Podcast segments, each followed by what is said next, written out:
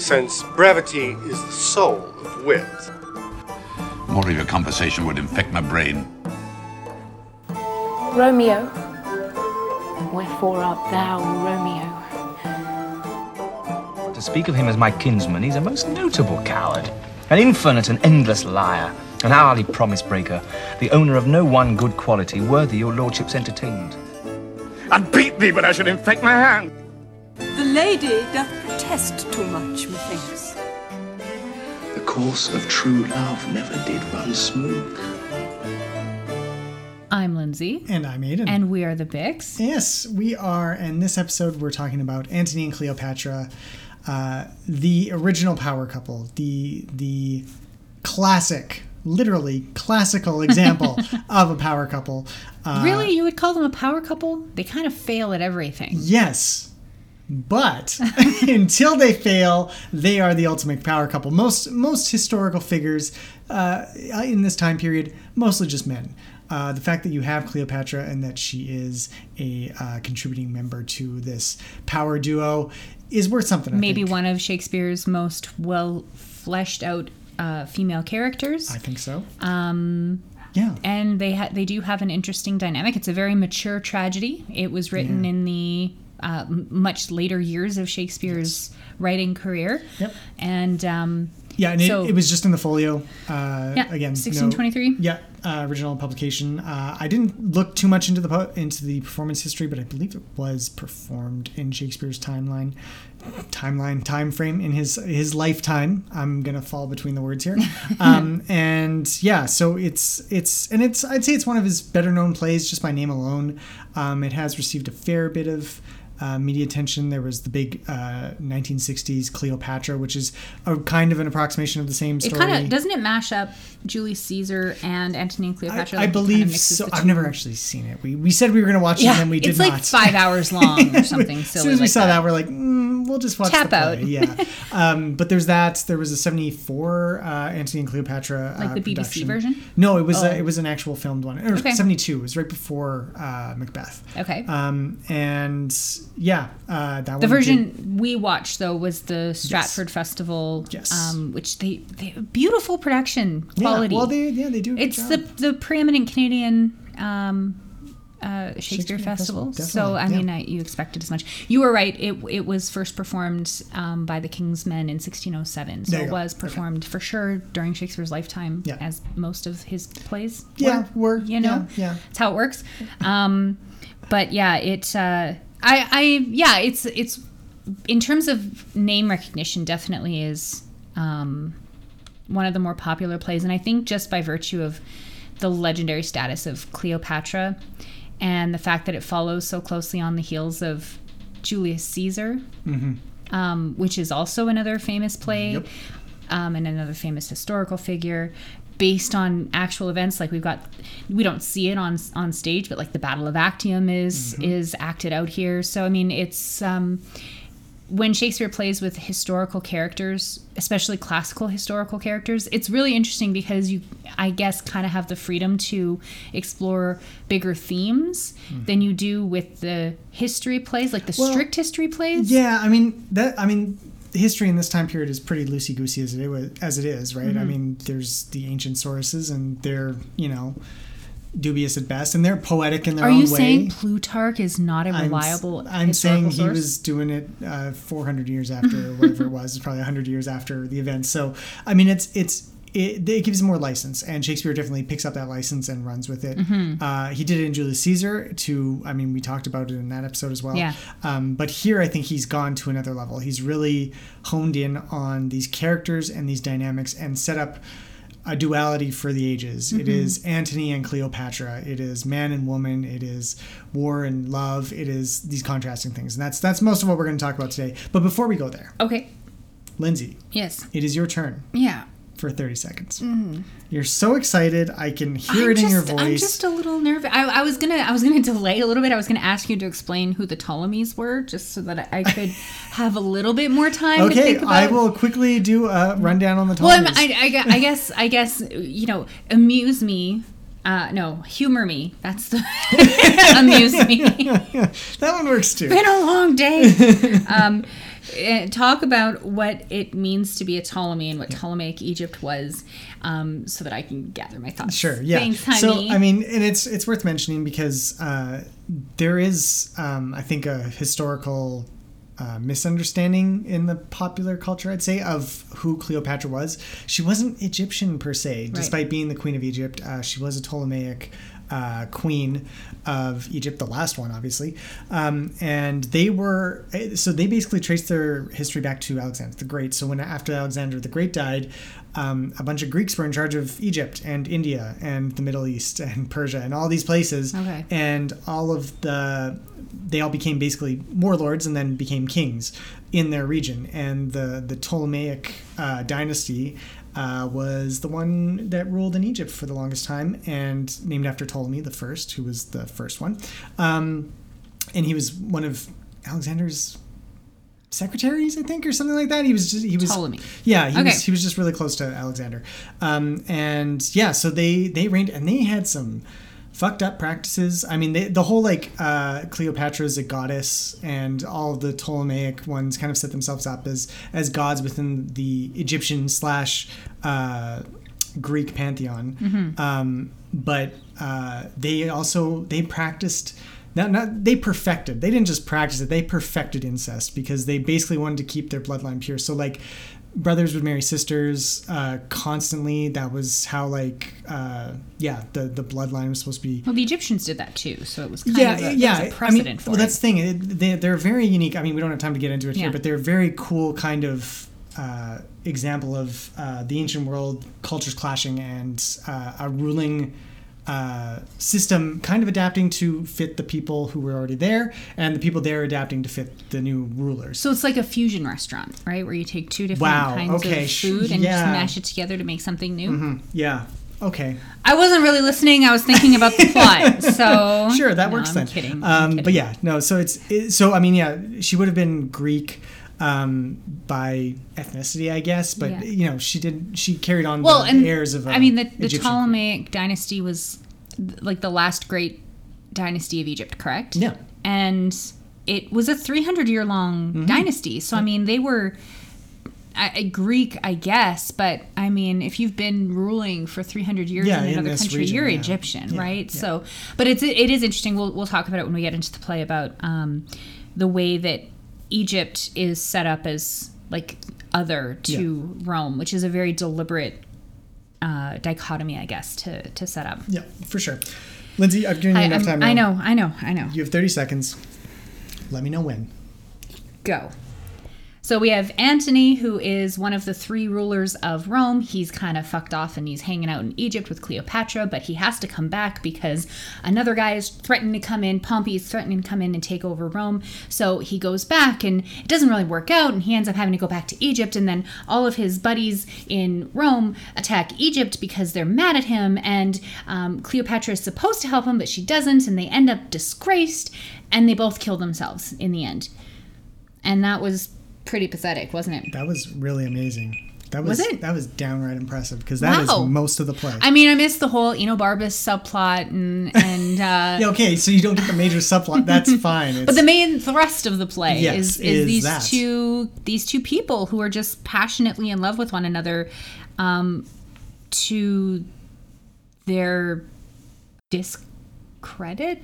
I don't know if it's discredited so much as it is their downfall. It, it is, Well, yeah, yeah, sure. it is. It is. It leads directly to their downfall. But um, the play kind of wants you to think that it's worth it, that their deaths are typically tragic and worthwhile in the sense of they were pursuing love. But at the same time, it doesn't. Eh, I don't think it, It, does. it really the play is I, I enjoyed this again we read this in univer- i read this in university lindsay did not read this in university. This is one of the many that she uh, somehow got Phoned away without in. reading.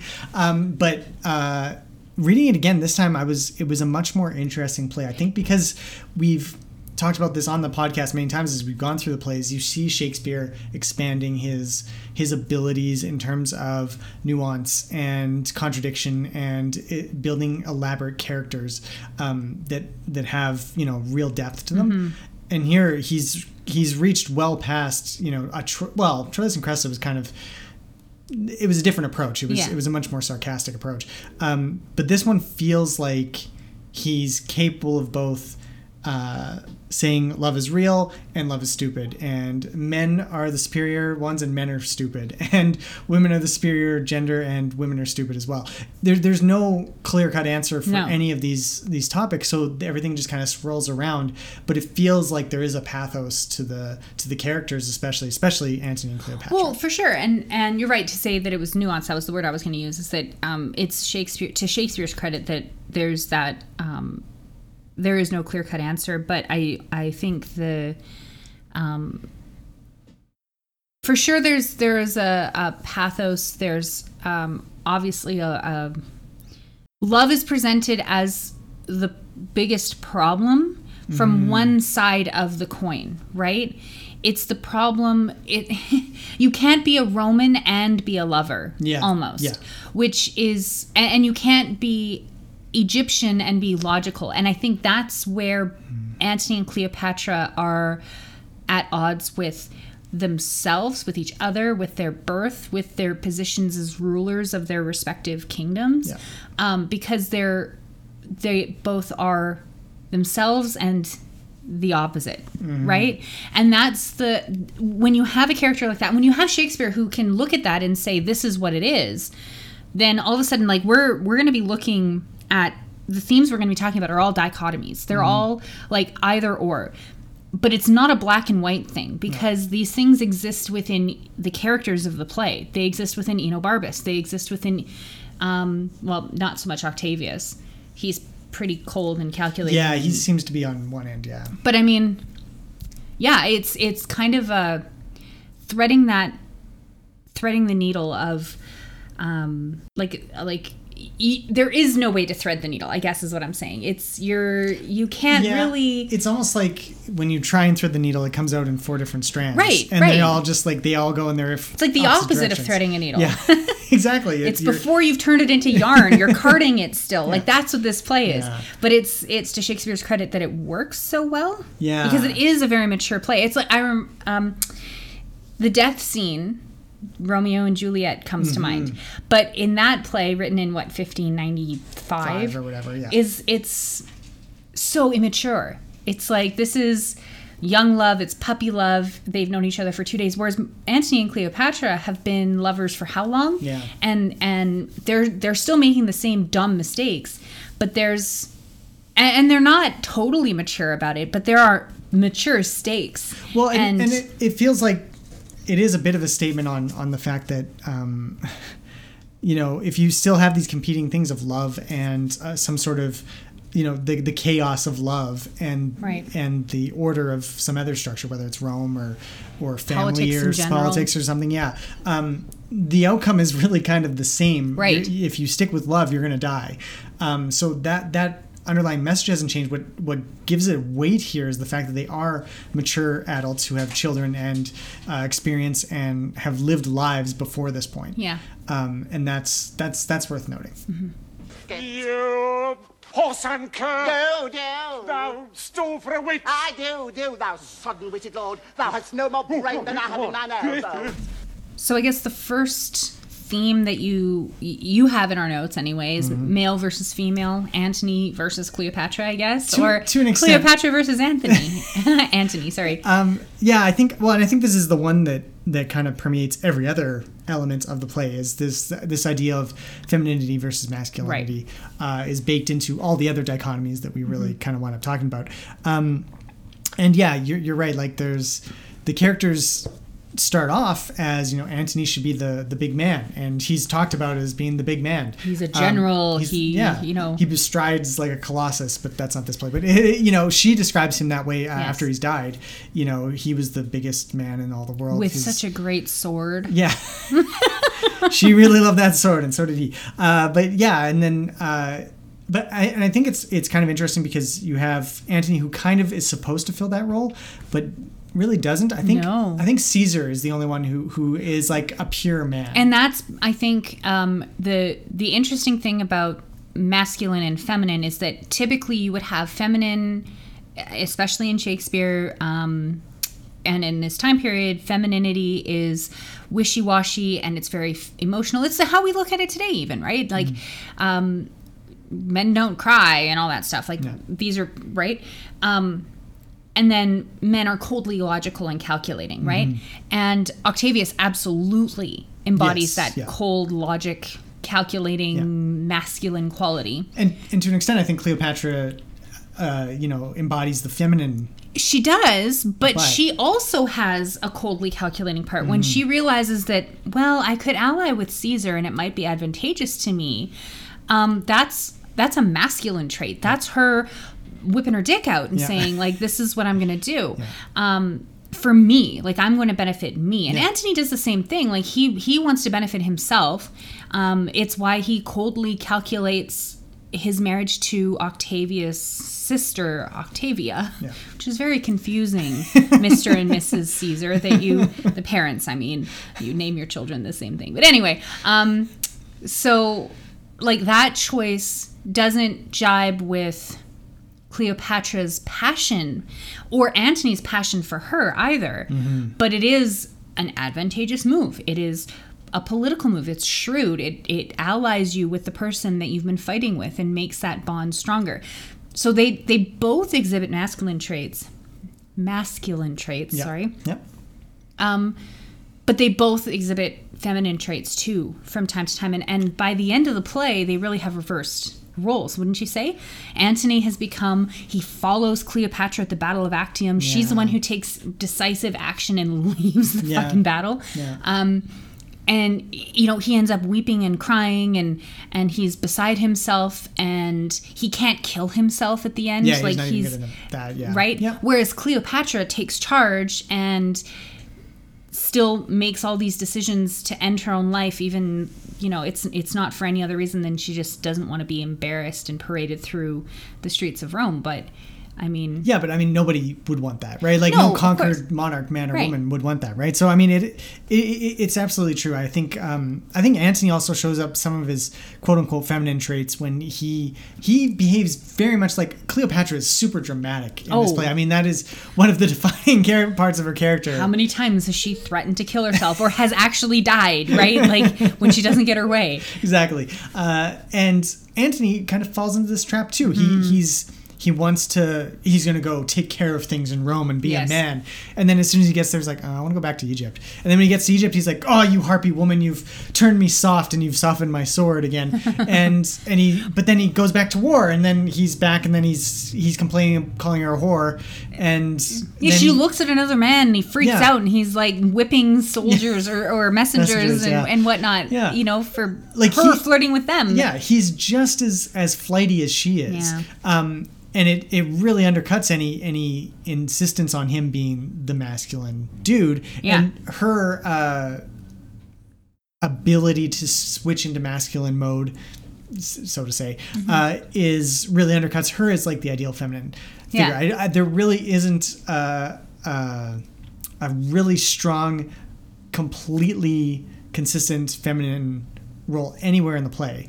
Um, and it's you kind of you're you're supposed to view it as Cleopatra, but the play doesn't let you view her as that that purely. Well, it's figure. it's again, it's nuanced, right? And it's Mm-hmm. it's more reflective of how people actually are. They, especially in the case of Antony and Cleopatra, they are. Um, they're in it for themselves. They Mm-hmm. aren't in it for the betterment of their kingdoms or the betterment of the people around them, even in their immediate circle.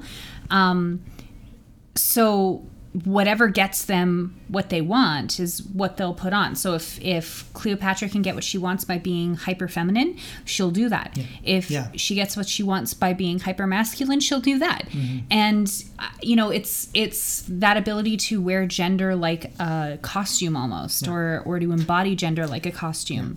which is always great in a play that was performed entirely by men. um, Totally, Women, right? you And, know. and yeah, you could get into all kinds of yeah. gender conversations, which we won't. But um, it it is, yeah, it's it's strikingly complex, mm-hmm.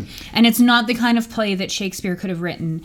We say this all the time, but it's not the kind of play he could have written even five years or ten years before. Yeah. Yeah, you think of this in like before Hamlet? Like do you really see him kind of pulling out this level of of back and forth nuance, especially with historical characters and having to fit. Like it, it does feel like a history. Just to jump back to Yeah, yeah. the topic of how do you classify this? It does feel like a history in the fact there's like there's the Pompey character who comes in for a little bit to help unify the men of Rome. But then he's dealt with and they move on and he never kind of appears again and he's never mentioned again. And Mhm. Lepidus is there for comedic effect because he's like the joke of the the triumvirate. Why can't we all get along? Yeah, yeah. He's, he's he's not really a figure, but he's there. Like it's it's it does definitely have uh, some hallmarks of Shakespeare's history plays, but it really does, especially in the last half. It is a tragedy. It is Well, Antony and Cleopatra. and story. they and because you can um, that far removed i think anyway that far removed from the actual historical events you can cast these characters as Mm-hmm. um, tropes almost or or stereotypes but not quite because cleopatra and antony don't fall neatly into any one category Well, and yeah, so and that's the thing. Yeah, it's it's that's where the the tragedy and the the personal characterization that Shakespeare's created for them uh, really comes through because. I mean, you can read the history and have Antony be just, you know, basically a cuckolded kind of like, Yeah. you know, he's just there picking up Julius Caesar's sloppy seconds, Mhm. and he doesn't care about Rome at all. But he, they want him to. The, the play wants him to care deeply about Rome, about Mhm. the the political ramifications of everything he's doing. Um, but it also wants him to enjoy his. Often he's kind of played as like an elderly, not elderly, but like an, a middle age, kind of like in the the prime of his power, Mhm. but maybe the waning days of his youth, kind of kind of Antony, right? There's this person Yeah. who's um, kind of stuck between wanting to enjoy. Uh, the fruits of his labor versus Yeah. someone who's willing to just roll up the sleeves well, forever and, and, and that's the, the contrast between Antony and the purely hyper masculine, always Yes. hyper masculine Octavius, who is um, 20 years younger than Antony and definitely more virile. He was the son of uh, uh, Caesar, so Mm-hmm. his his position is different, and he wasn't just the best friend; he was the adopted son of Yeah. the of the king, the Yeah. emperor, Yeah. the Caesar. So it's like um, that contrast is again like like the other hist- history plays. There's there's that dynamic that um, is pretty easy to slot in and, and understand, but um, it does it it it is more interesting when you look at the gender construct that's happening between Antony and Octavius or uh, I don't know I you said there were no hyper feminine characters but like Cleopatra does have some handmaidens who are like Charmian and I was I'm not I'm not sure that they're entirely hyper feminine I wouldn't say that Yeah. they're not like Octavius level I mean, it, it definitely contributes to the to the second theme that we're going to, which is Rome versus Egypt, Right. um, of you know following that masculine versus feminine thing. But even there, the uh, you know Enobarbus Mhm. as as Antony's like right hand man. Mhm. Um, winds up taking on kind of like a feminine role in a sense. He never does any fighting. He's just kind of there. He quips. He's he's kind of a comedic figure, but he's also you know supposed to be viewed as the voice of Antony that he, that isn't listened to. He's supposed to be the masculine voice, Mhm. but he doesn't really do anything masculine. He just you know backstabs Antony um, and kind of moves on. Whereas Charmian, he, her uh, Cleopatra's right hand woman, Mhm. um, does her duty right to the end. She sticks by. She literally dies for her for her lady. Um, Enobarbus can't even do that. He can't Mhm. stick with Antony to the end. So, in a sense, But isn't Charmian's more masculine At the beginning of the play, though, doesn't Charmian isn't she kind of against the whole thing between Cleopatra and Antony, and like not really all for it? I think she's. I think she's poking holes at yeah, at Cleopatra a little bit. So it's just it's not like she's totally one hundred percent um, faithful and loyal the entire time. She I comes suppose. to become faithful and loyal, and she dies faithfully and loyally. Yeah. Whereas Enobarbus starts loyal and Sort- starts loyal and dies on- in yeah, disgrace. Yeah. Um, Yeah. But I don't know. I, I, you know, I, I don't know. well, no, I mean it's it's it's just there. It's it's another complication Yeah. of reading those characters and their situations one dimensionally, right? Mhm. Um, so moving on to that to that connection of the masculine and feminine, Rome versus Egypt as you know distinct uh, physical locations that embody those masculine and feminine Yeah. roles. Um, it's especially uh, I found what I found most interesting was um, when they have uh, a man in uh, Egypt and a woman of Rome. You have Octavia. Yes. Who's described as cold and you know Not very pretty. Well, no, they called it. They, you know, Caesar says Well- his, her beauty is worthy of any man, or something. Or Enobarbus says that I think, or something. Um, you know, she's described as beautiful, but she's cold. She is not Egypt. She is the cold Roman. Which I mean, compared to London, what the fuck? This is all tropical paradise. But but yeah, it, within the context of the play, it's Yeah. she's the cold, heartless Marble uh, statue. yeah, in Rome. woman. Yeah, Yeah. She, not to be touched. She's she's there to be looked at, right? Mm-hmm. Um, and then for a man in Egypt, you have to look at Mardian, which is the eunuch. Right. So there, you're, you're incapable of being a man, Mm-hmm. even when you're a man. And in Rome, you're incapable of being a woman, even when you're a woman. Right. It's it's really just a continuation of that that whole through thing of uh, masculine traits only in Rome, Yeah. uh, female traits only in Egypt. Um, and then again, you have Antony. Antony in particular, I think Antony is really set up as the sh- as the the linchpin between these two worlds. You're supposed to view Well, he's the only one who exists really in both. Yeah. Right? And and to a degree successfully exists Mm-hmm. in both. He if you know the story of Antony, which Shakespeare's audience would have known. Yes. They were trying to emulate uh, Roman and Greek society at Yeah. this time, right? So they would have understood these stories. Um, we know the story of Antony. We know his great, you know, the of Philippi and and all of the things that happened in his life before the start of the play. He's a good Roman, and his the way that he survives in Egypt is to become A good Egyptian. Egyptian man, Yeah. right? He's he's kind of castrated in a sense, right? And so I love that that scene where um, Cleopatra's like they were they were gonna go off and have a good time, and then. Um, you know he's sent away his messengers and he's not going to talk to them but then he's had a i forget how she puts it he's A had a Roman roman thought, thought, or yes, something and then he it, and then he comes to his senses almost and and the, it doesn't work. He tries to talk to her and she's cutting him off and she's getting all dramatic and he's he can't assert himself in a roman way in egypt he has to go back to rome in order Mm-hmm. to set his affairs in order to an extent to the extent he can and then he gets married and they the triumvirate coalesces once more for a hot second Yeah. um, but yeah, to exhibit those traits, he has to be in Rome. Yeah. To be a good lover, I guess he has to be in Egypt. Yeah. He can't be both at once. Well, yeah, he literally can't love Octavia because he's No. in Rome and she's Roman, right? Yeah. So yeah, it, it is definitely set up that way to to just continue that that path. But And and the the opposite is also true. Cleopatra, knowing Yeah. her fate as a Roman captive would be to be paraded through Rome. That is uh, an insult that cannot be borne. Mm-hmm. Um, she would rather die than you know dramatically, of course, because it's Cleopatra.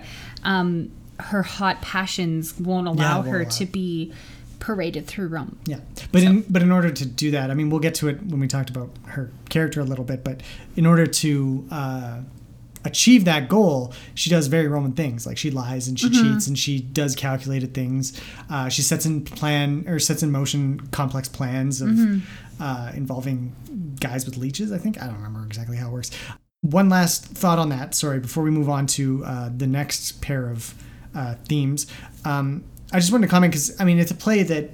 I mean, it's, it's a Shakespeare play, so there's going to be you know description of of the the wildlife and the you know metaphors about the land and everything like this. There's a surprisingly small amount of text dedicated to actually talking about the Rome or Egypt per se. There's no like Egypt's lush blah blah blah. It's it doesn't rely on that the way um, I was kind of expecting when I was looking at this at these. Uh, this duality of Rome versus Egypt. I, I went back through the text a little bit. I'm like, oh, there's not much about you know the stern, cold, uh, hard angles of the Colosseum versus you know the the lush Nile tropical jungle or something like that. There's not there's not a lot of that description, but there is. Uh, in fact, most of the time it's it's drawing uh, similarities between the two, um, which is again kind of undercutting it. Like they, there's a lot of talk about the Nile and the Tiber, and they're both kind of talked about in the same way as as kind of like anthropomorphic things that that dominate the the landscape and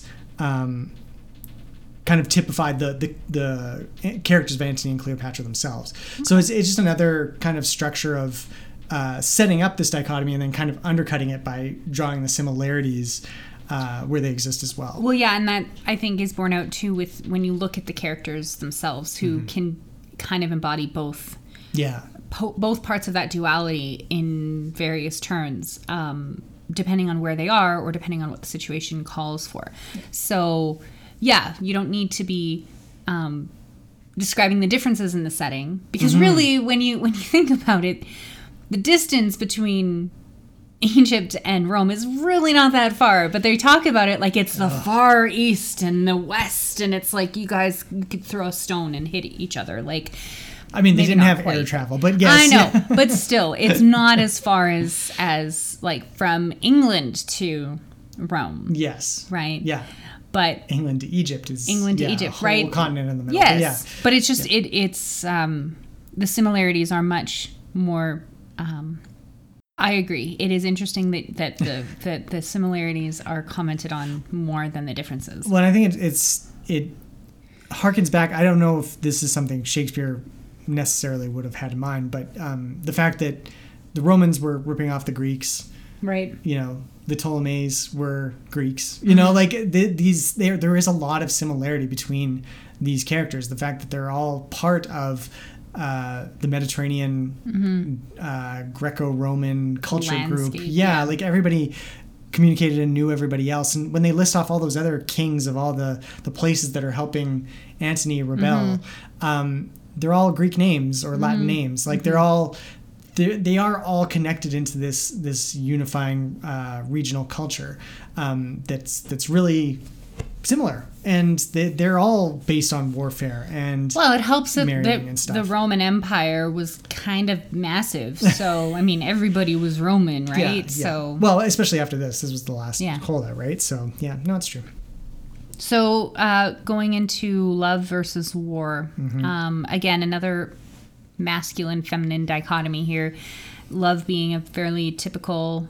Uh, well, think about that for a minute, though. Is it because the great love poems are written by men, and the goddess there are goddesses of war as well? So maybe it's not as clear cut and dried as we would want to think. But but when you think about it, it's it's you know love is a, a feminine thing and war is a masculine thing, Mm-hmm. right? They're the purviews of the the two genders in a gender binary.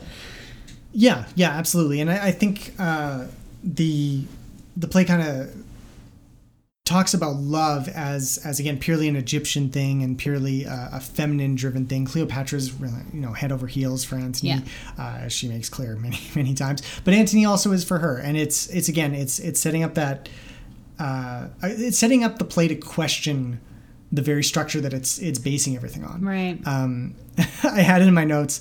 It has a Shakespeare set up a very dudes. Is it gay to get laid by the hottest woman in history uh, vibe? You know, to it. Like it, it really does. It, it has this thing of like, oh well, those are that's silly Antony being desorted. You know, Yeah. uh, and but like he's doing a very masculine thing by you know plowing ladies and stuff like like Yeah. there, there's really um it it is set up as a dichotomy but also um a continuation of uh the masculine virtues of conquering you know Right. like Antony is a great conqueror and now he's enjoying the fruits of his conquering and is that is that really not a masculine thing to do you know Well, sure, and but I think the that from not not that I'm playing devil's advocate and carrying water for the cold Romans, but um, Egypt was kind of under the sway of Rome, and yet Cleopatra has all the power. Mm-hmm. So. Is Antony the conquering hero that Yeah. the Romans think he is? yeah um, he had to give up a lot of his power in order to bed Cleopatra, and I think that's a testament to her power and his lack of power. Yeah. So it's another example of the t- the typically masculine and feminine uh, traits being subverted Mm-hmm. Yep, in the no. sense that um, that Cleopatra wields a tremendous amount of power over Antony, and he does as well over her, but it's not the same no it's really not the same. I get the feeling that she could do well without him. She did do well without him Yeah. before he came along. She was also the consort to Julius Caesar. So I Mm-hmm. mean, this is not something um, that she's incapable of doing. She she's a goddess and ruler of all Egypt, exactly. right? So, Well, but yeah. but yeah, Yeah. Um, he can't exist without her E- anymore. Exactly. I right? feel like the play really uh, establishes her as, as well. It's really just in the final act, but in the final act where she kind of uh, subverts Julius Caesar's desires or Octavius Caesar's desires Yeah. to capture her. Yeah. She takes on a very masculine role in doing Yeah. that. She wages her own kind of you know subterfuge war. Yeah. And she's successful in it. Mhm. Um, so she's not just the the typical lover only. She's she's capable of warfare. I mean, Mhm. she does turn away in the Battle of Actium, but I mean, they got their ass kicked for a reason. I don't think sixty. extra Maybe she was just smart about it. Like maybe she just looked at it and she's like, you know what, I'm gonna lose this battle, Yeah. so I'm not even gonna fight. Yeah. And there's, it- you know, the Romans see that as cowardly, but there's a a strategic intelligence to it, I suppose. Well, and, and it's interesting that Antony loses both both of the battles at sea, um, but he wins the battle at land. Mhm. So is land and Egypt a, a feminine thing that he's good at wielding? Like it's it's it's like when you start getting into those smaller details of of these kind of It- it dichotomies, may- it, becomes. maybe it doesn't hold. Maybe our dichotomy doesn't hold. Well, that's what I'm saying. Like, But- I don't think Shakespeare wants anything. No, anything no, to no, you're hold. right, Like it, right. it, it, it sets something up, and then it says love and war. Well, you can win one or the other. Like you can be Caesar, and you can be really good at, at warfare, but that means you can never love. And then you have Cleopatra do both. So it's like you you like it, it really does undercut the s- the but, but in that- doing both, she loses her life. In doing both, Antony loses his life. yes, They can't exist But anymore. Cleopatra doesn't do it until the end. Once she's lost her love, and then she focuses on war. She's successful in her limited goals of Well, not being paraded around. Love kills itself in this play. if you literally look at the character of Eros, Yeah, yeah. We didn't right? talk about Eros. Yeah, Um, who is Antony's like body trusted man, yeah. body man? Yeah, right. Um, who he he wants to kill him, which is so. Like Freud would have a field day. I'm sure Freud did have a field day. Um, he- Antony wants Eros to to kill him, and instead Eros kills himself. And Antony can't bring himself to Do kill himself yeah. to do to do, to do the same. But he is instructed by Eros. He says the the masters become the the student or Yeah, something yeah, like that.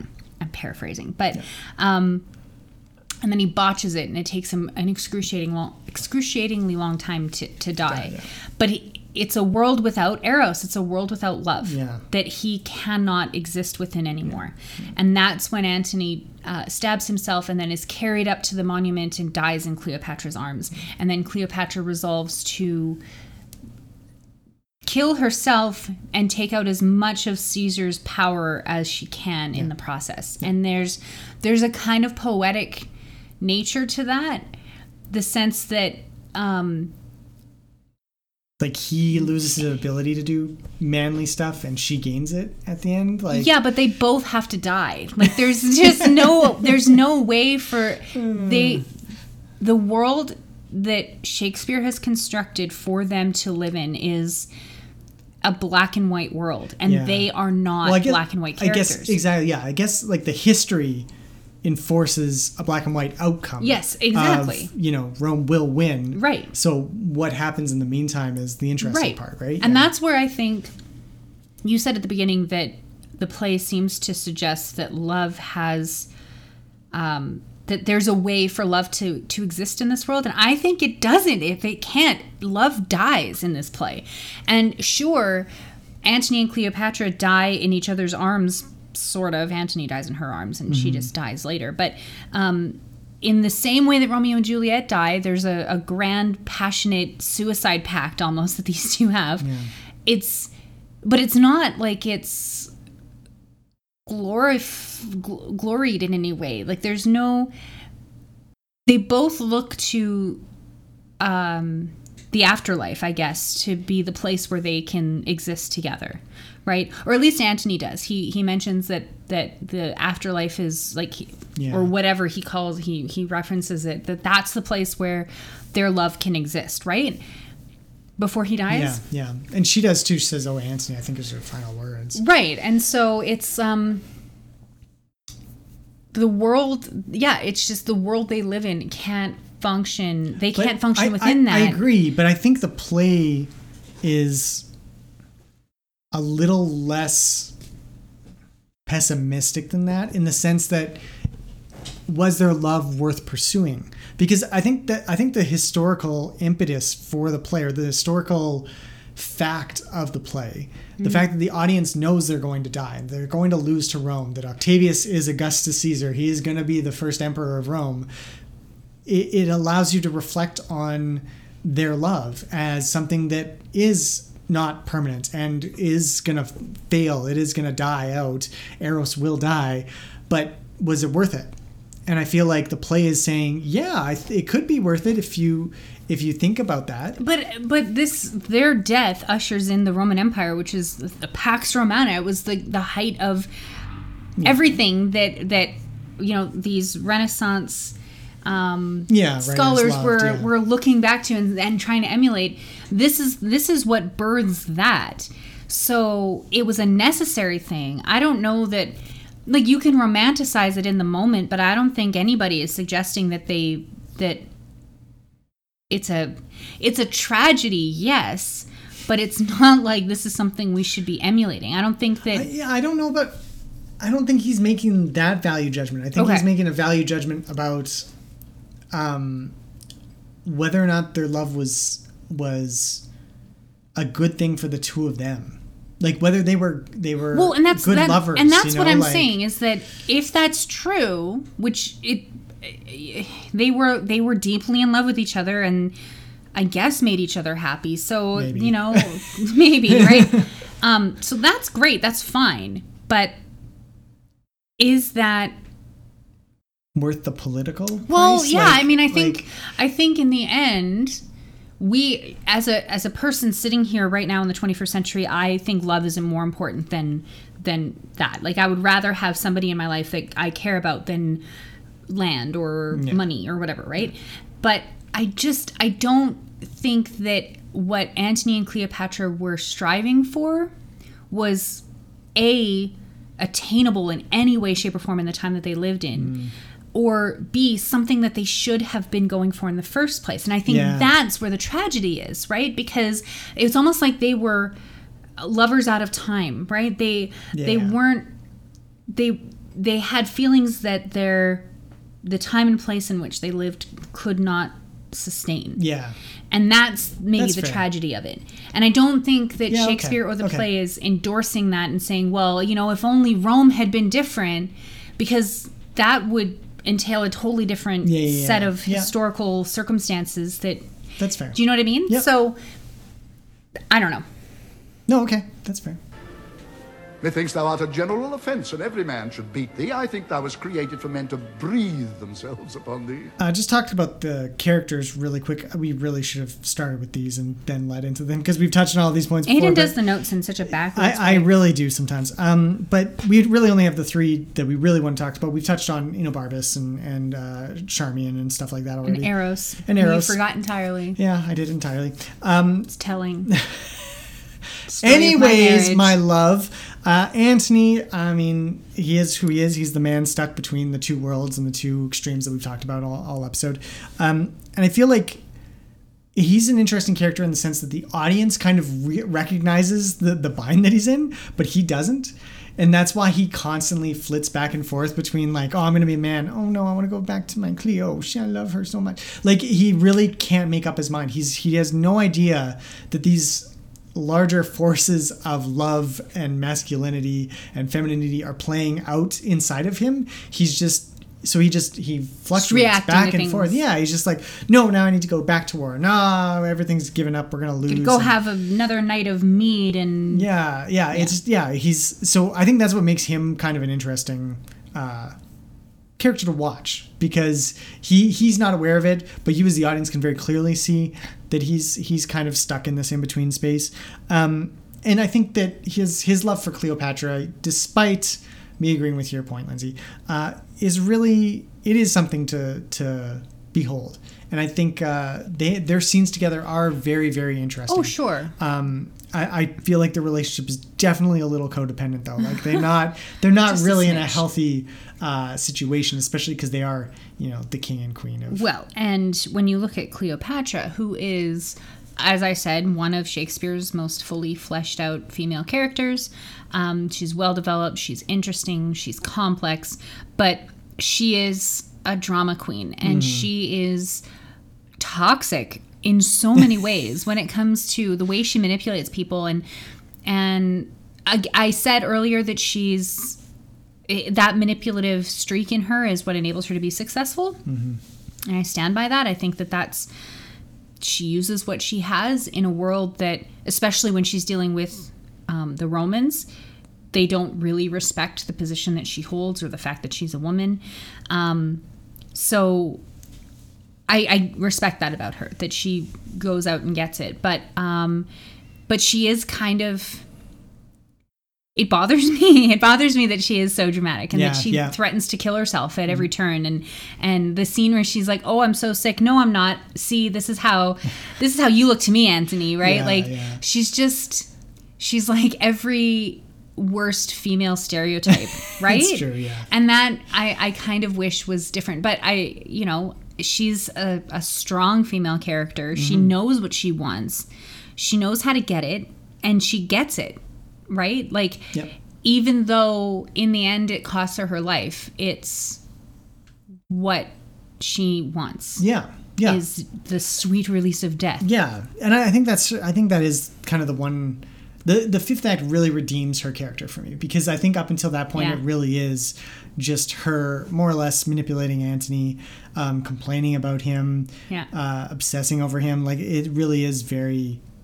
Uh, like not not just not positive behavior. There's no there's no sense that you have this character uh, who has her own desires and everything. It's just oh I, I love Antony and the same for him towards her as well yeah, right? yeah, absolutely, right? And but the the fifth act really does give her a chance to exist without Antony. I mean, she she you know cries over his body and stuff, um, but then she's setting in motion her own uh, series of events, and Yeah. Mm-hmm. it, it really does add a add a complexity to her character. Um, and I, I also like the scene where she and Caesar are talking because they are set up as this dichotomy, and yet they meet almost as equals. Mm-hmm. You know, she's playing the victim. She's like, "Oh well, everything I have. Here's a list of everything I've ever owned. You, it's all yours now." And you know, he's he's trying to play nice as well, Mm-hmm. um, but everything is literally just. Uh, I want to say a preamble, but it's not a preamble. It's Yeah. a it's another p word pretext pretext. You're Lindsay. You're so smart. Um, it is a pretext to their actual conversation about you know when is she going to be paraded through Rome, Right. Um, and he's trying. She's trying to figure out if that's going to happen or what have you. Um, so I mean, you get C- Caesar is like this uh, purely masculine character, um, and her is this purely feminine character, and they interact as equals. Um, in their their one scene together. I like the fact that um, Caesar attempts to be cunning. Mm-hmm. He sends I forget the guy's name. yeah, The the one that Antony told Cleopatra to trust. yeah. Um, Appomattox. It's not his name. No, Of course, it's not Appomattox. Um, this is not the Civil War. but anyway, uh, he sends him to go tell Cleopatra, give her whatever she wants, Yeah, yeah. and then sends the next guy in to completely subvert that entirely.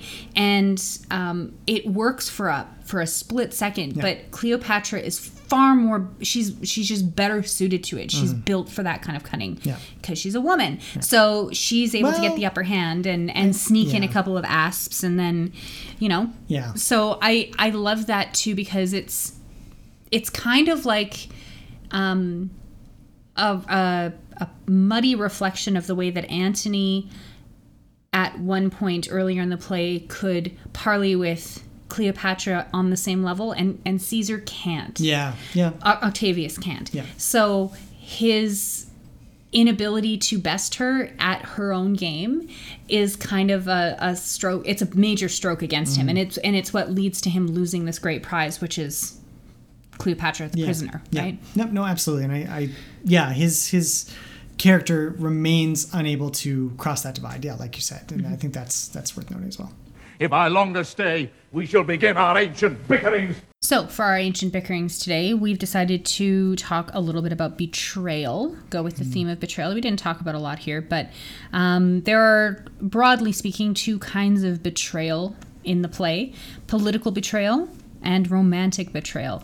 And our ancient bickerings for today wants to know, because a question is has the ability to want things, which is the more uh, damaging, political or romantic betrayal? Aidan, do you have an idea?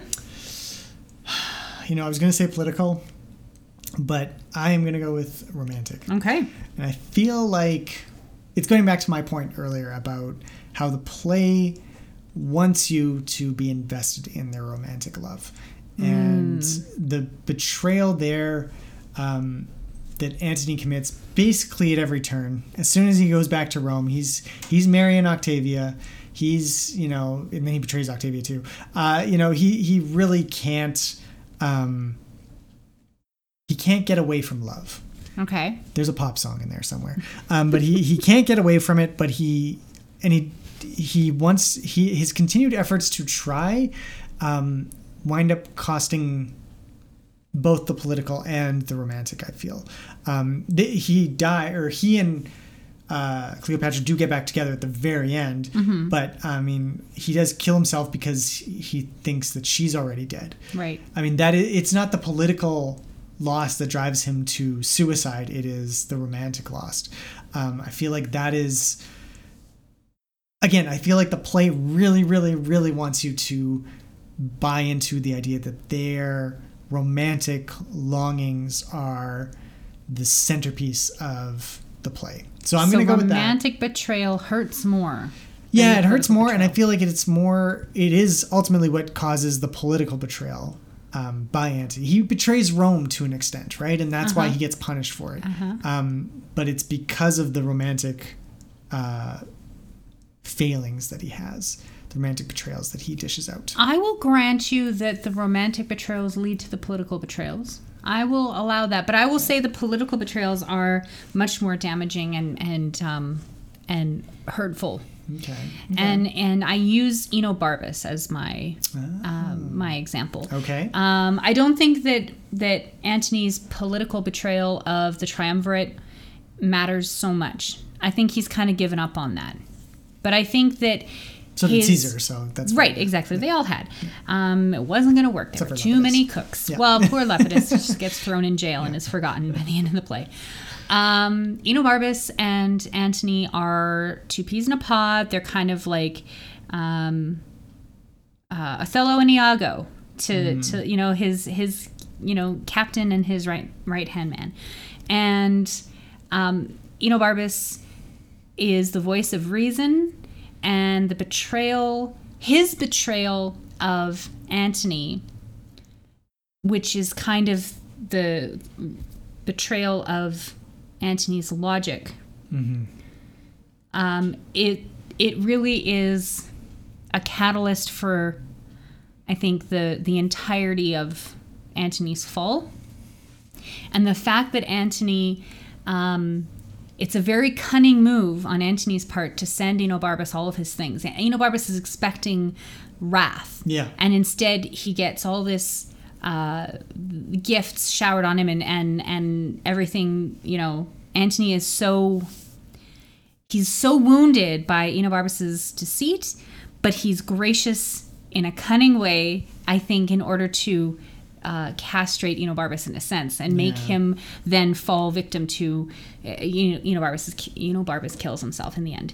Um, so I think that that is a kind of a. a it's more of a thematic political betrayal because it's the betrayal of the political side of Antony's brain that um, that Enobarbus represents, and that is what it happens before Actium. It happens before Actium, right? And then he loses the Battle of Actium. He loses the second battle at sea. He falls into despair. He realizes that he's got nothing from Cleopatra to show for it, and he's lost everything. Um, I think that is that that is So you're- you're saying- Okay. the crux and the most So- damaging thing for Antony. So you, you're saying that if you know Enobarbus didn't betray Antony, We would have a different war- play. We'd have a different play. I think that yeah, I think so. I think that you needed to balance those two humors. Okay, okay, I can see where you're going. I can see where you're going. I, I'll grant you that's an interesting betrayal, and I, I think you undersold the uh, the political betrayal of you know Antony betraying the triumvirate. Really, Well, I, I yeah, actually think it's more maybe even more on that is more Caesar betraying the triumvirate. I mean, that's what eventually led him to power Mhm. was the fact that he did just That too, Kill because he else. he just throws Lepidus in jail, and that pisses Antony off, and then they go to war together, right? Because that was something that that Octavius should have upheld, and he didn't, and that's that's on him. And that was a political betrayal as well. But I don't count that because I don't really like Octavius very much. who does I don't know. nobody. Nobody. That's the answer. Okay, all right. I don't know if there's a clear winner for today's ancient bickering. No, I think you win. You do? I'll grant it. You'll grant it? I'll grant it this time. Well, that's very kind of you. I won't gloat too much. For I must tell you friendly in your ear. Sell when you can. You are not for all markets. So, Lindsay, what's next on our docket? Well, next we have um, our episode on teaching Shakespeare. Very excited. I've been looking forward to this for a while. It's a topic that is near and dear to my heart as a teacher. Mhm. Um, we're hoping to get some uh, a nice panel of, of experts to talk to about uh, various strategies for how how you bring Shakespeare into the classroom. Um, and I, Aidan says, "Well, Lindsay, you're an expert on this." And it's like, no, I'm I'm taking a break. This podcast, this episode, I'm going to let other people talk about what they do. Um, mostly because I'm a, an eternal learner, and I want to learn from other experts about what they do in the classroom. Um, so yeah, that'll be that'll be a really interesting um, topic, I think, for me and hopefully for everybody else. Yeah, uh, it's. I mean, we've complained many times here about uh, how teaching Shakespeare is the death of Shakespeare for a lot of people. So I think it'll be interesting to see people, especially in, people deal in a 21st century context how do you Yeah. bring something that's 450 years old um, and keep it current and modern and interesting to uh, a 21st century audience that thrives on minute long tiktoks right so or three. Uh, yeah, and then after that we have Pericles. Right. Another one of his lesser, very lesser known plays. Never i know nothing about Know pericles nothing about it. I went to see a fringe play called testicles and, the sack, of, rome rome It the was sack Rome? of rome Oh, yes okay. testicles and the sack of rome so when i hear pericles i think of that i'm sure it has nothing to do with that I hope you're wrong. I hope we did. I hope that's exactly what it's about. We will find out uh, together because yeah, I don't think many people have honestly read this play. So Yeah. we'll uh, we'll take it. Pericles was a was a hero though. He was he was like a, a yeah, warrior, was a- right? yeah, I think so. Because I'm, I'm picturing Hercules now too. Well, so I was don't thinking think of Theseus. So I mean, yeah, Okay, well, one of us is going to be wrong, or both of us, probably both probably of both us. of us. Yeah. yeah, very likely. Uh, so that'll be coming up uh, a month from now. Yeah. If you're listening to this on the day it's released, that'll be our next play episode. Um, this has been a hoot. I'm. Uh, I don't know why I said that. Um, you have a really hard time signing off. I These do. I get really nervous. I'm like, I need to say something like interesting, but I don't. I've been talking for an hour, so Yeah, yeah, so you just just stop talking. That's the idea. So we just we just fin. There's no end. You just finish. That's.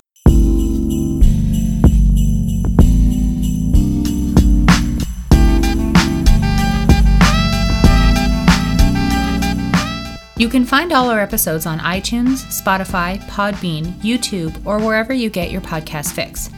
If you want to tell us what you think of Shakespeare, his plays, poems, or any of the topics we discuss, we'd love to hear from you. You can contact us on Twitter, that's at the BixPod, On Facebook at facebook.com slash thebixpod, or by email at thebixpod at gmail.com.